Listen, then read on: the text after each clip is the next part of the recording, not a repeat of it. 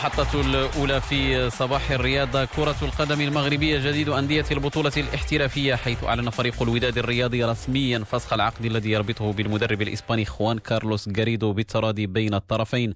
في أربع مباريات له منذ عودة البطولة بعد التوقف الذي فرضه فيروس كورونا. لم يحصد فريق الوداد إلا خمس نقاط من أصل 12 ممكنة. هزيمة أمام نهضة بركان فوز بشق الأنفس على أولمبيك خريبكا وتعادلان مع مولودية وجدة والجيش الملكي. كان خلالهما أقرب إلى الهزيمة منه إلى نقطة التعادل آه، وضعية جعلت آه، إدارة الوداد تنهي العلاقة مع المدرب الإسباني خوان كارلوس غاريدو وأيضا مع المعد البدني للفريق. بإقالته يكون غاريدو ثالث مدرب تتم إقالته من طرف فريق الوداد الرياضي خلال الموسم الكروي الحالي. بعد كل من الفرنسي سيباستيان دو سابغ وقبله الصربي زوران مانولوفيتش إقالة تأتي لترسم سحب شك فوق مركب بن جلون والفريق مقبل الشهر القادم على خوض نصف نهائي دوري أبطال إفريقيا التي تعد المطمح الأول لجماهير النادي. نبقى في المغرب حيث عممت الجامعة الملكية المغربية لكرة القدم دورية مشتركة مع وزارة الصحة على رؤساء العصب والأندية الوطنية تتعلق بالشروط والتدابير الطبية والرياضية الخاصة بالمباريات التي تلعب تحت لواء الجامعة الملكية المغربية لكرة القدم في ظل انتشار فيروس كورونا. الدورية أكدت أن تأجيل أي مباراة لن تتم إلا في حال تسجيل أكثر من ست حالات إصابات مؤكدة بكوفيد 19 داخل الفريق الواحد.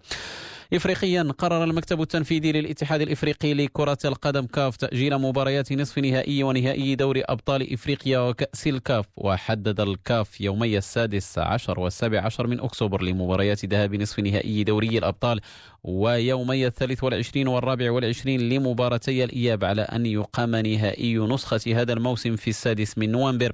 بخصوص كأس الكاف سيجرى الدور نصف النهائي في مباراة واحدة يومي التاسع عشر والعشرين من أكتوبر على أن تقام المباراة النهائية في السابع والعشرين من الشهر نفسه حيث يحتضن المغرب مباراتي دور النصف وأيضا النهائي للتذكير. ففي نصف النهائي دوري الأبطال يلتقي فريق الوداد الرياضي ضد خصمه الأهلي المصري فيما يلعب الرجاء الرياضي أمام الزمالك.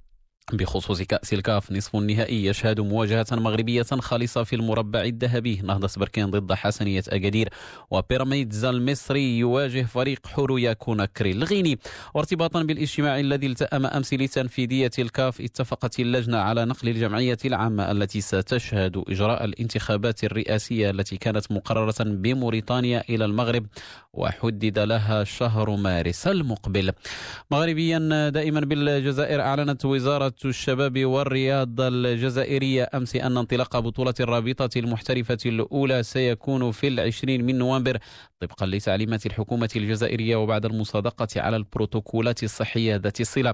نفس المصدر أشار إلى أن استئناف تدريبات أندية كرة القدم للرابطة المحترفة الأولى سيكون في مرحلة أولى بداية من الأحد العشرين من شتنبر.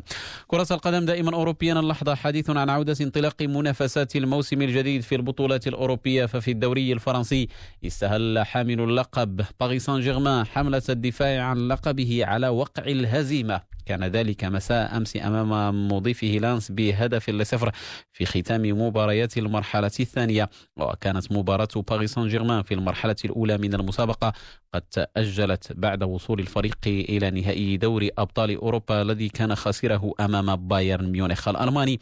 غدا للإشارة ينطلق رسميا الموسم الجديد في كل من إسبانيا وإنجلترا. بإسبانيا أولى مباريات الموسم تضع أيبار في مواجهة سيلتا فيغو أما بالدوري الإنجليزي البريمير ليج غدا تنطلق الجولة الأولى بأربع مباريات خلالها ليفربول يستهل حملة الدفاع عن لقبه بمواجهة ليدز. بعيدا عن ملاعب كرة القدم في كرة المضرب بطولة أمريكا المفتوحة أحد البطولات الأربع الكبرى في منافسات السيدات. لقب هذا الموسم انحصر بين الروسية فيكتوريا أزارينكا واليابانية ناومي أوساكا. أزارينكا تغلبت على الأمريكية سيرينا ويليامز فيما أوساكا تغلبت على الأمريكية الأخرى جينيفر برادي. بذلك مستمعين نضع نقطة نهاية صباح الرياضة أشكركم على طيب الإصغاء والمتابعة.